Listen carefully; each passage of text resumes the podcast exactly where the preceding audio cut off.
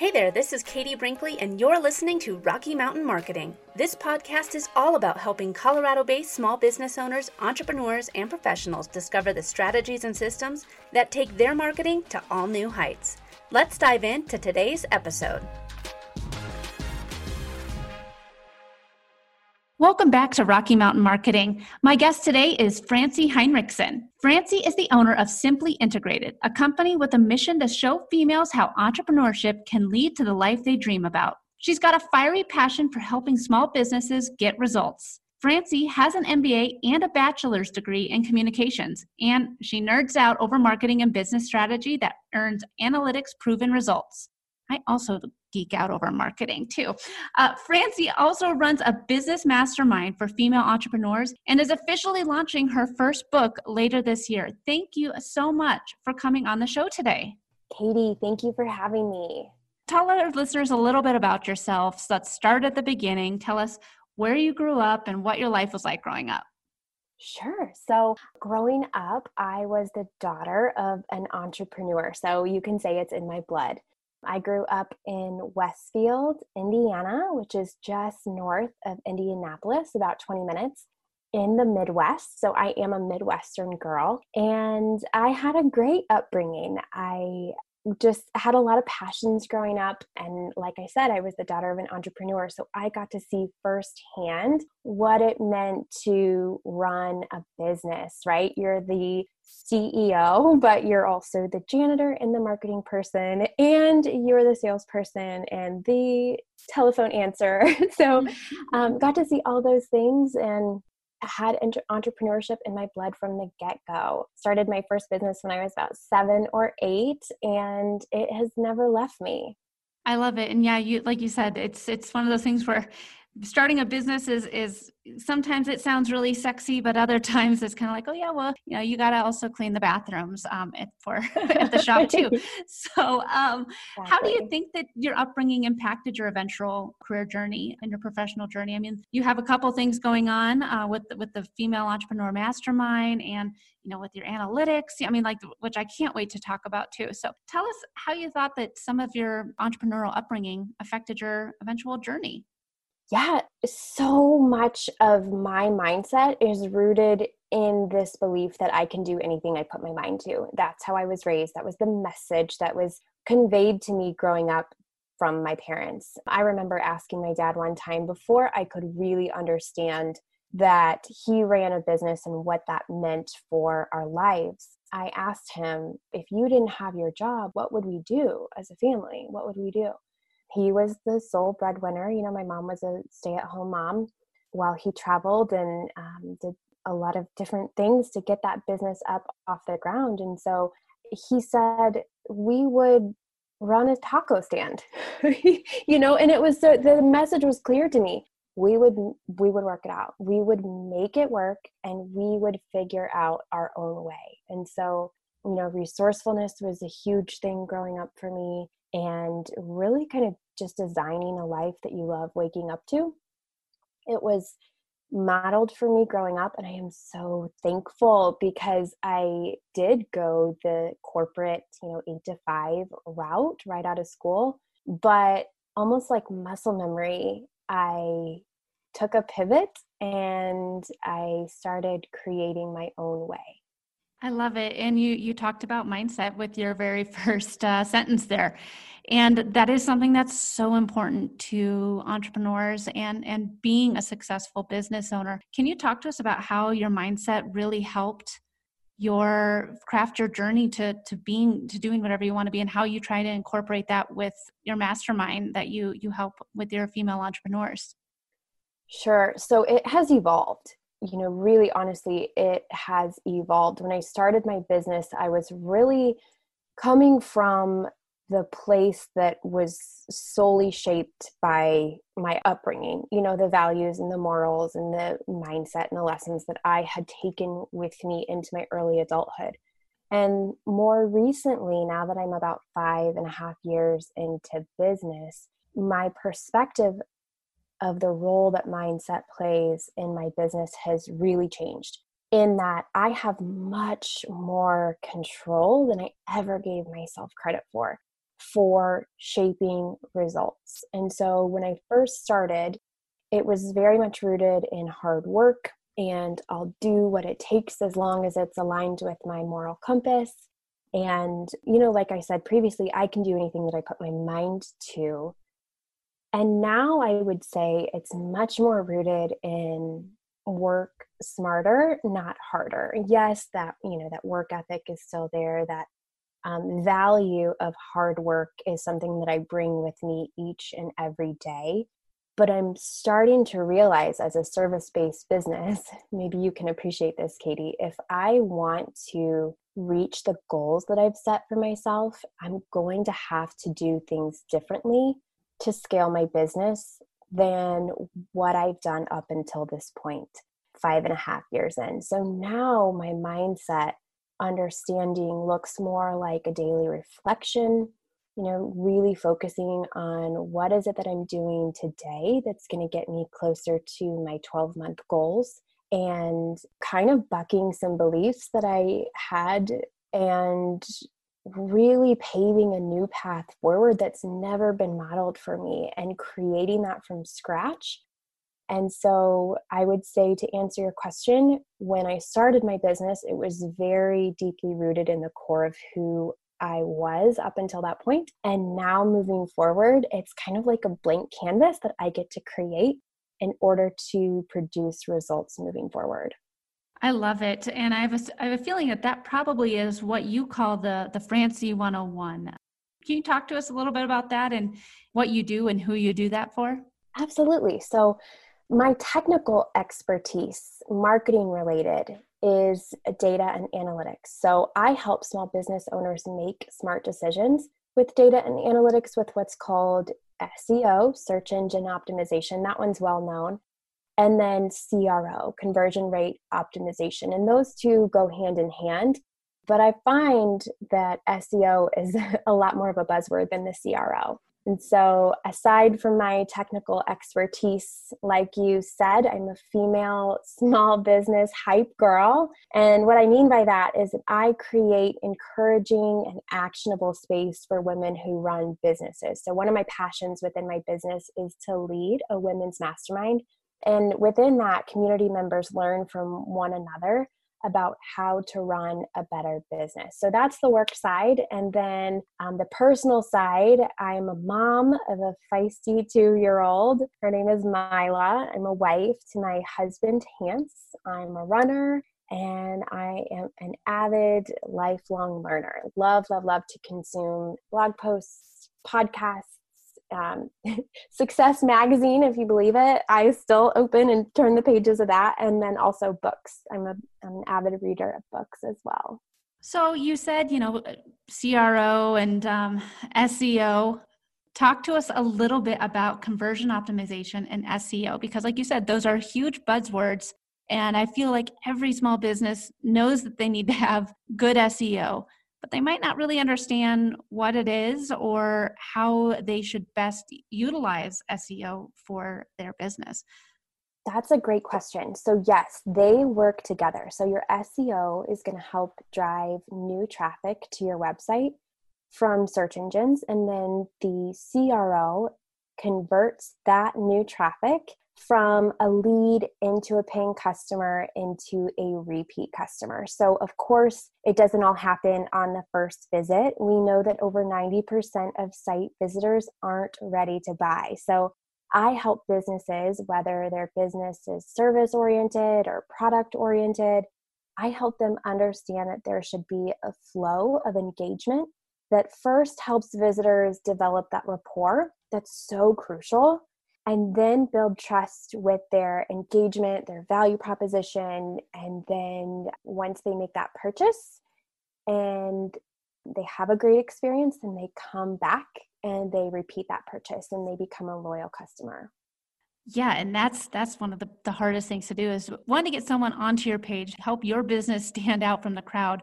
but what are you going to do to bring that person coming back to make more purchases and become your biggest fan to big, want to become one of your best customers so why are these things so vital for web-based entrepreneurs and i feel like 2020 just about everyone has had to make the pivot into being a web based entrepreneur in some aspect. Why is it so important to have these, a, a solid SEO and CRO strategy? Yeah, I think the data and analytics, it sounds scary, but basically what it is it's just pulling meaning meaning out of numbers okay? So it's telling the story and understanding what that story is and how we can connect those two. So the numbers and then pull that meaning out of it to make decisions in our business. So with seo the, the algorithm changes daily sometimes more often and there are over 200 components so as business owners, you don't have to keep a thumb on all 200 components in order to rank well, but I think it is important to be familiar with about 10 or so different components that really make the most difference. And it's we need to know what creates an excellent search experience because that is how Google has amassed over 70% of the market share over Bing and Yahoo. It's because they have figured out what makes an excellent search experience and they integrate that information into their algorithm and they're constantly updating it and changing it in order to deliver an even better experience. And so I think it's really important, like you said, that SEO and CRO, they're buzzwords, but if one is lacking, the other one is likely to be lacking too. And so the first thing that I do when someone comes to me for an SEO audit is to jump on their site to see how it's set up because we can work hard to get their site visible in the search results but if their site's not set up to convert if it reads like a billboard or a brochure a one way communication you know mechanism then they're not going to see the results that they're coming for which is that they assume seo is the you know the light switch. If you have it you you meet your goals online and if you don't that you know that must be the reason why your online presence isn't as successful as you hope it to be. And so it's really important to understand how they work together that we can drive traffic with SEO but then once it's there how are we going to make them impact the bottom line of your business? Keep them on your site and, and to make that purchase and then come back for more right? Exactly. So so for example we know that the longer somebody stays on your website the more likely they are to buy and google understands that too and so the longer you know they stay on your website google assumes well they're having a great experience and so one's seo and one's can you know cro and they work together hand in hand I love it. And you know, you mentioned that you do an audit for a lot of new clients that come in. What are your some of your favorite analytic tools to research and, and to get some of these stats so that you can provide the best experience for your clients? Absolutely. So I used to have this really complex um, methodology for diving in, doing keyword research. And this year, I found one of the best tools, which is called Keywords Everywhere and it has simplified my keyword research process so much. So it's a Chrome extension. There's a free version, but I highly recommend the paid version because it's only $10 and you get like 100,000 credits. So it's so worth it. That's definitely always my number one since I discovered it. And then Google Analytics and Google Search Console. Like I said, Google wants to provide an excellent search experience. Their prerogative is to deliver the exact result that a searcher is looking for in the least amount of time. So they're going to provide these tools for site owners to be able to dig into the data and the numbers to understand what they can do with their online presence in order to meet that common goal. And so, keywords everywhere, Google Analytics and Google Search Console. And then my fourth is Moz. Moz is a subscription based tool, and it's one, it's you know if you're doing a lot of keyword research and SEO, it's worth the investment. If you're not, you know, there's a, a, free month trial that you can use to see if it would be a good fit for you. Yeah, and Moz is spelled M O Z. That is that's one um, you named off uh, two, three of four that I've heard of. I have not heard of the first one you mentioned, so I will make sure to link to that one in the in the show notes as well because SEO is so important, and you always that showing up on the first page of Google is everything. Um, if you can show up on that first page, what is one of the t- you mentioned earlier? Google wants you to spend more time on a website because then they think that you're having a good experience. It's the same with social media too. Facebook wants you to stay on Facebook um, as long as possible. That's why video is so important. What is a tip that you could give someone that might be like saying, okay, well, what's a way that I can encourage someone to spend more time on my website? If I don't have a ton of offerings yet, or um, I only really sell one thing, what's a good tip that you give people to uh, get them to stay on a website longer? A good piece of content or landing page or something? That's a great question. So, as of right now, Google uses the context of your keywords to understand what your pages are about. So, I talk to a lot of clients who are like, well, I don't want a lot of words on my website. And that's great, but it's also not magic. You know, SEO is not magic. Keywords are such a big part of that. And so I would say the obvious blog posts. And we know that there's a statistic that uh, Neil Patel shared, which he's a big authority in the SEO world. And he shared that the top the number one ranking blog posts on average were 2200 words. And so when i started my business i blogged because that's what i saw other businesses doing without a real understanding of what the purpose of the content is. And the reason why long form content tends to rank better is because google wants to give a thorough answer to the searcher and the way they, that you can do that is by having more words right? You you're able to explain more about the topic that they're searching for when you go into more detail with your writing. And so i would say having a blog is a really powerful way for increasing the health of your online presence because it's going to give people a reason to stay on your site. It's going to give people a reason to come on your site. But then as they're going through your blog post, it's an opportunity to position yourself as an authority on the topic. It's an opportunity to give your audience a reason to do business with you. And you can integrate video, you can uh, link to other pages on your website, which helps Google understand the relationship between the pages. You can refer to products. So, having a blog is so important, not just to put content on your website, but to keep your website fresh so that Google will have a reason to come back and crawl it. And then, two, to lead people where we want them to go. And we do that by you know making these connections. So one of the things that i do when i help somebody build out and plan for their website is we don't just build out the pages. We look to see how the pages are going to relate. So i do what's called web mapping site mapping. And so I will map out all of the different pages on a website and then I will, you know, pair up pages that have relation and that will be an indicator that hey, here's a place where we need to add hyperlink text or add a button drawing people throughout the website, not just allowing them or giving them the opportunity to come on web one site on a, our website and then leaving, but to make those connections to lead them where we want them to go based on the buying cycle, um, based on what we know makes a great experience for them, helps them come to know, like, and trust us, build rapport, and eventually make a purchase with us. I love that. And you also said, too, I didn't want to interrupt you because you had so many great tips there, but Google wants fresh content. How often should you be adding new content, new words, new blogs, new product? What do you recommend on how often you should add new content to your website so that Google will want to give you the love and, and, and put you higher in their rankings?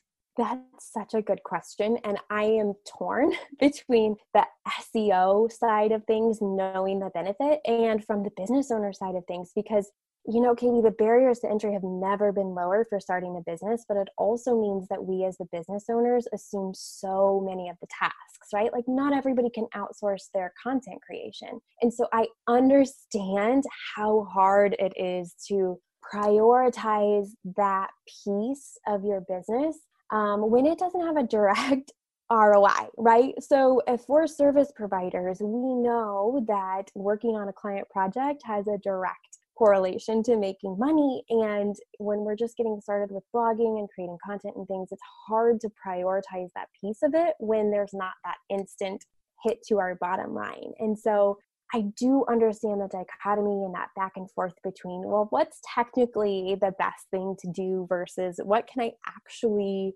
realistically manage as a business owner?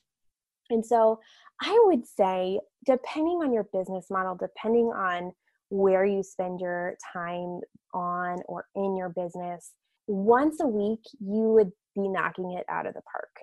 A somebody who is a blogger and that's what they do that's where their strategy and their time can be spent maybe more often than that once a week i think especially as a service provider you could be knocking it out of the park if that's not feasible for what you have on your plate i would shoot for being as consistent as you can aiming for one to two times a month. Now i know some other seos would come in here and say no you know blogging needs to be your number one priority but i also understand that we have so many things pulling at our time and our resources and so consistency is important. So if you can't commit to doing once a week i would say the best thing that you can do is stock up your content and then schedule it out if you get to a point where you can create a lot of content, that's great. But are you going to be able to sustain that over the long term? And if you can't, have a good heart to heart and say what's what's realistic here over the course of you know 12 months and then if it's you know once a week or twice a month then plan that out and spend your time creating that content and then schedule ahead so that you can offload it and move on to something else before we wrap up, do you have any quick tips on performing keyword research for our audience today? Absolutely. So, my three tips first one would be as business owners, our technical expertise is our first language. It's not our target audience's first language, oftentimes. So, I would say when it comes to keyword research, really put yourself in the position of your customers look back through emails that they reach out to you. What do they ask for? How do they word that? And that will give you a really good place to start. Because if we position ourselves to try to sound like the expert, oftentimes we use technical verbiage that our customers are not using, and therefore we create this gap between our online presence and our customers who are taking to the search engine to look for us. The second tip that I have is don't it's not always best to select keywords with the largest amount of volume. So it depends on how competitive that keyword is. So sometimes it's better to go for lower volume keywords knowing that we have a better chance of landing higher up in the search engine results. And with that my third tip would be that we know that the number one search result gets more clicks than spots 2 through 10 combined which really blew my mind when i first heard it. So when I look to see where I'm ranking, my concentrate my effort first with those keywords that are landing in the first and second places because I know those are most valuable. And then what I do next is I actually focus my efforts on the ones that are landing in the 9, 10, 11, and 12 spot, knowing that so few people click through to the second page. If we can keep those ranking pages on the first search engine results page, we have a, a higher likelihood of those click throughs. So, those would be my three quick tips for keyword research. Now, where can entrepreneurs make the most impact with their analytics as they're first getting started? Yeah, that's a great question. I see so many people just their eyes like glaze over when they look at their Google Analytics. So it's really helpful to have a place to start and just get a good footing, and then you can kind of expand from there. So the first thing is to maximize the traffic that you already have coming to your site. So, one of the best ways that you can do that is by deep diving into your abandoned carts. So, if you're a product based business, look to see where you can convert that traffic. You're going to have to tweak. That's really, there's no golden ticket, there's no exact science to what is going to get your audience to convert. So, if it's maybe free shipping, if it's adding more detailed product descriptions, if it's adding a video in your product descriptions of how the product works, maybe it's adding some other customer reviews to get that credibility in your product descriptions, do that. If you're a service based business where the transaction doesn't necessarily happen on your site, then figure out where traffic is dropping off with the behavior flow option in Google Analytics. So, what that shows us is where people are most likely to come in, where they're most likely to click next, where they're most likely to click next. And then when we see that traffic drop off, then we know that we need to change up the content at that point. We need to add a call to action button leading them elsewhere in the website, or maybe we need to add a video to engage them. The bottom line is lead them where you want them to go. Don't leave it up to them. So, the bottom of every single page on your website should have a call to action button. And so, with those two ideas, that people come to your site if you know differently if you're a product based business than if you're a service based business then look to see what you need to change up based on those two things and then finally, when it comes to your digital presence, you want to lead potential customers to a space that you have control over. So, like your website, your email list, your text message marketing channel, those are all great options. So, unless your social media accounts are set up for paid transactions, it's really important to look to see, you know, what role your different marketing channels play in the success of your online presence. So, for example, a lot of times I'll see websites where social media icons are placed in the top right corner of the site next to the checkout cart. And so the last thing that we want to happen is for somebody to get distracted by social media when they're actually just about to hand us their money. We do not want to distract them when they're about to hand us money, right? Yes. So, yep. Last thing you want to do is have is take someone away from your website when they're about to give you money. yeah. Now, if you can tag your products on Instagram and Facebook, you know that kind of there's some strategy there. But the bottom line is just to really think about how you can meet your goals and what that looks like for customers coming to your online presence, and then just don't get in their way. Well, this has been such a great conversation. Where can we find out more about you and your business online? Good question. So, my website is simplyintegratedllc.com. If anybody's interested in the mastermind, that's initiativemastermind.com. And I'm also on Instagram under Simply Integrated. Love it. Well, thank you again so much for coming on the show today. And we look forward to having your book come out. And like I said, make sure to connect with Francie on all the social channels. I will have all of her information in the description of today's show. And this has been such a great conversation. Thanks again for coming on. Katie, thank you so much. I love what you're doing for the marketing industry. So thanks for your work. And if you're ready to take your social media to the next level for your small business, head over to my website and check out my free video training The Three Biggest Mistakes Small Businesses Make with Social Media and How to Avoid Them. Discover how to make your social media marketing stand out from the crowd online. Thanks so much for listening to this episode of Rocky Mountain Marketing. As always, I'd love to hear from you. You can visit my website at www.nextstepsocialcommunications.com or connect with me on LinkedIn. Just look for Katie Brinkley. Let's keep taking your marketing to new heights.